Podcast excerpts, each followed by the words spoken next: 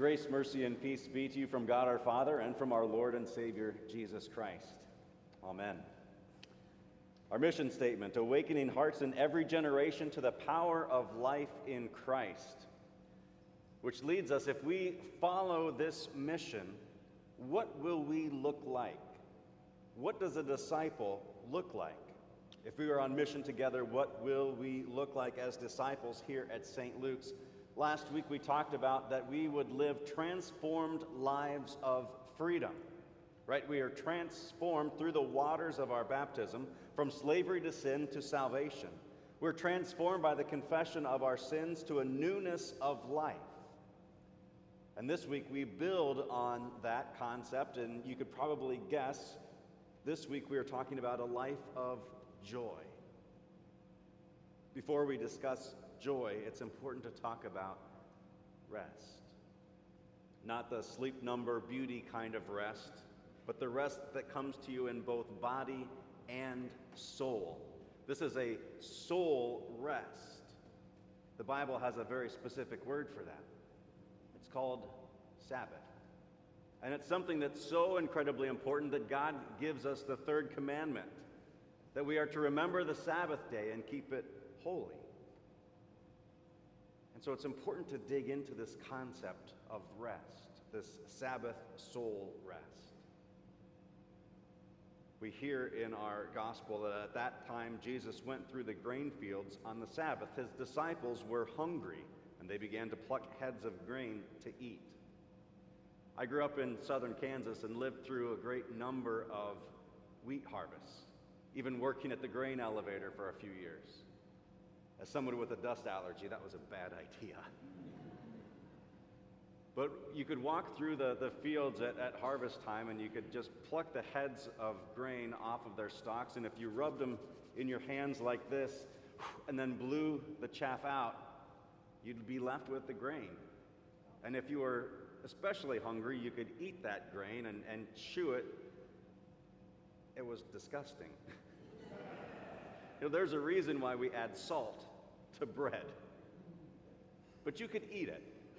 And if you chewed it long enough, it would mix with the saliva in your mouth and it would almost become like a, a gummy substance. There was a misunderstanding about the Sabbath that the Pharisees had.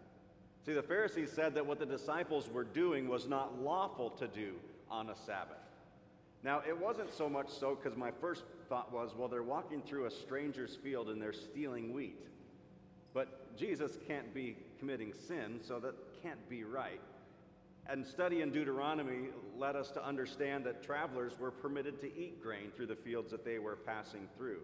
So it's not the action that was a problem, but the fact that they were doing it on a Sabbath day.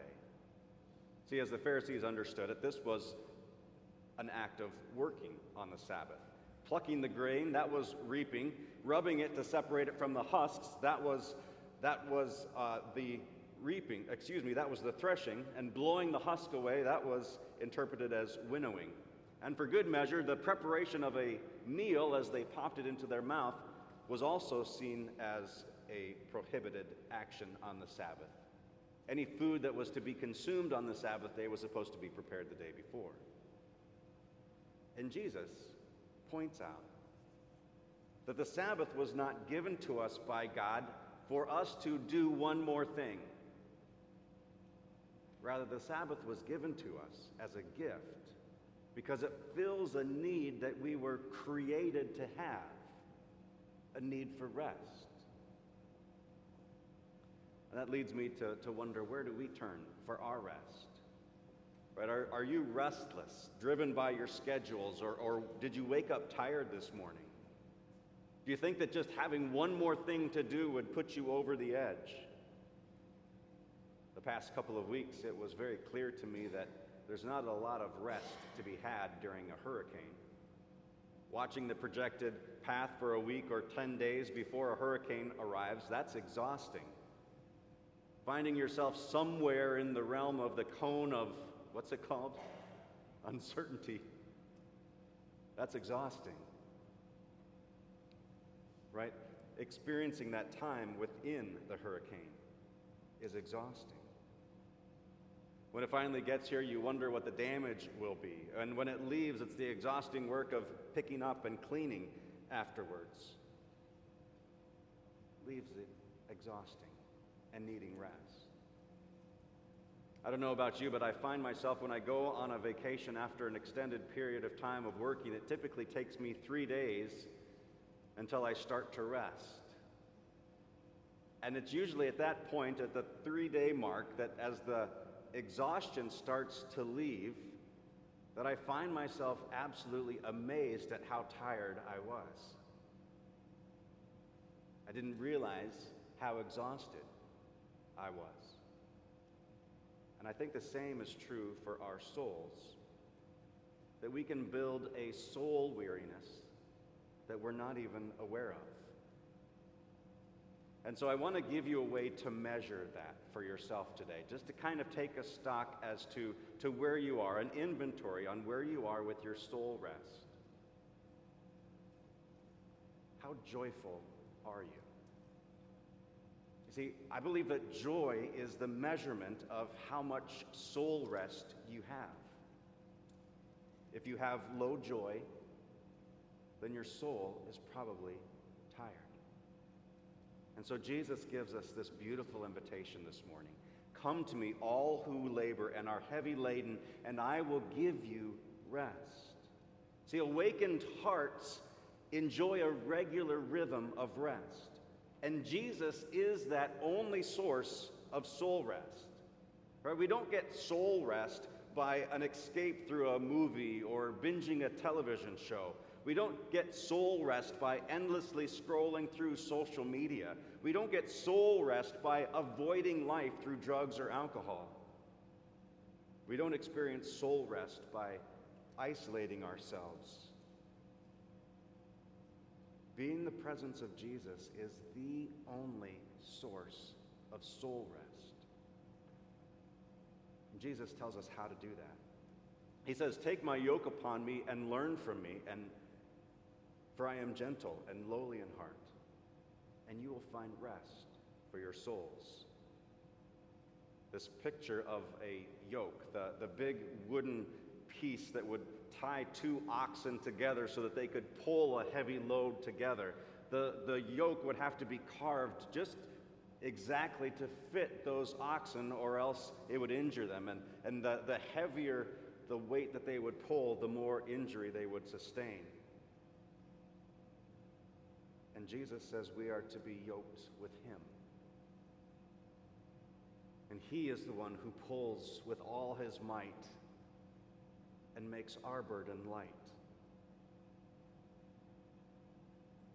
Here's how we gain access to the rest that Jesus offers.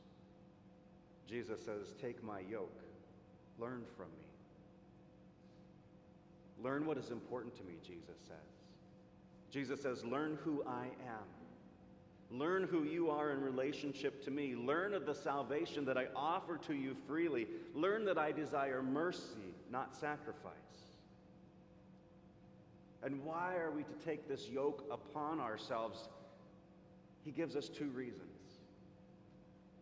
He says, Because I am gentle.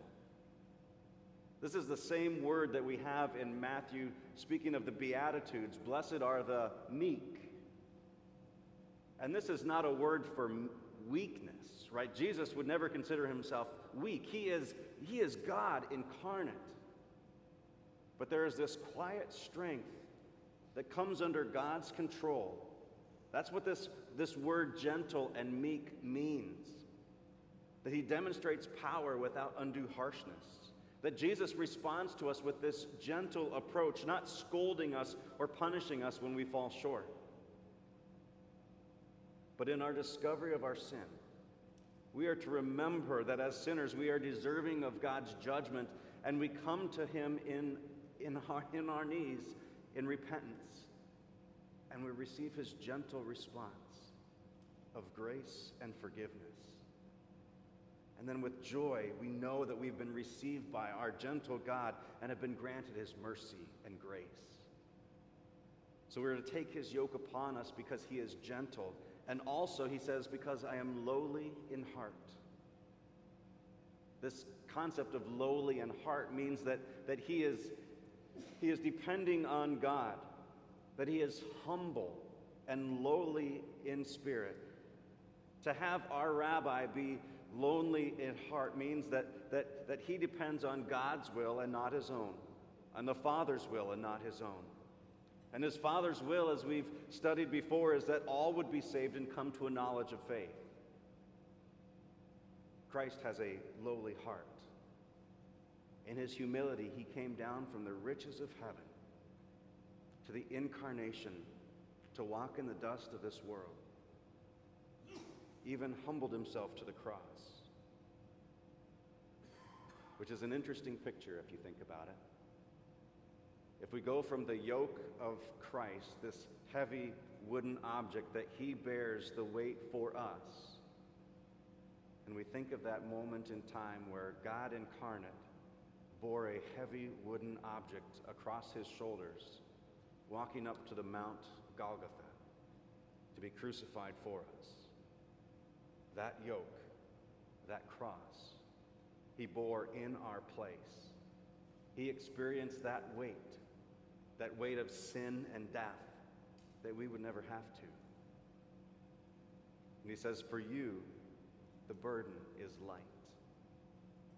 Right? We can encounter all kinds of life difficulties with soul rest and joy to endure these difficulties.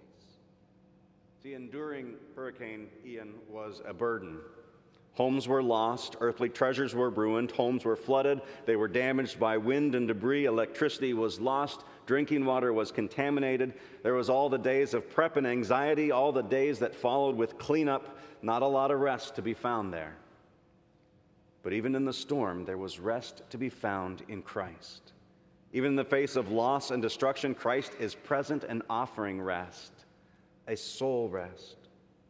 And when our hearts are awakened to the power of life in Christ, then we become passionate about following Him. Life is now transformed from being a wearisome burden to something that is easy and light, even when life is hard and heavy.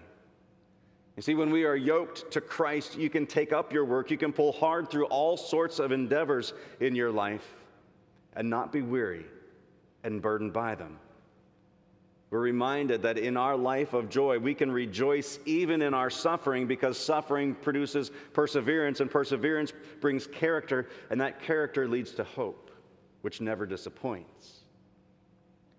See, rest, soul rest, fills us with joy. Now, it's important to talk about joy and happiness, right? Happiness is when all of our earthly senses are satiated and we feel euphoric. It's, it's, it's joyful when all the feelings and sensations we have are positive and good. It's condition based. What's going on around you makes you happy or sad. And that's not joy. You see, joy is this peaceful strength that exists within you because of what you believe not because of what's happening around you, which enables you to have joy even in the midst of suffering, that you can rejoice even in suffering. James says this Count it all joy, my brothers, when you re- meet trials of various kinds, for you know that the testing of your faith produces steadfastness. And let steadfastness have its full effect, that you may be perfect and complete, lacking in nothing. And in Hebrews 12, verse 2 says, Let us fix our eyes upon Jesus, the author and perfecter of our faith, who for the joy set before him endured the cross, scorning its shame, and sat down at the right hand of the throne of God. You see, somebody who is joyful doesn't necessarily have a silly smile plastered all over their face. Jesus encountered joy at the cross without smiling, but joy at the cross knowing that victory was here that you were saved. And that brings him joy. See, joy doesn't necessarily mean smiling. I was talking with my wife about this, Sarah, who struggles with rheumatoid arthritis, and it's something that brings her a, a, lot of pain, especially when we lived in Michigan and the cold, it was, it was crippling, but here in Florida, it's, it's, it's a lot better. But it's still pain as a part of her everyday life. Those of you with other chronic illnesses, you understand what that's like. And someone told her before, I think you're, you're, you're so brave and you're so strong. And she said, It's not strength, it's joy. I have faith that brings me rest, which brings me joy, which allows me to endure.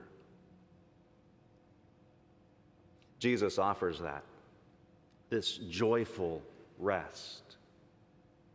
I receive that every time I come into this room and worship with you all. And, and the incredible music that, that, that flows over our balcony from Eric, it just, it just, it soaks into my soul. It brings me into the presence of Christ.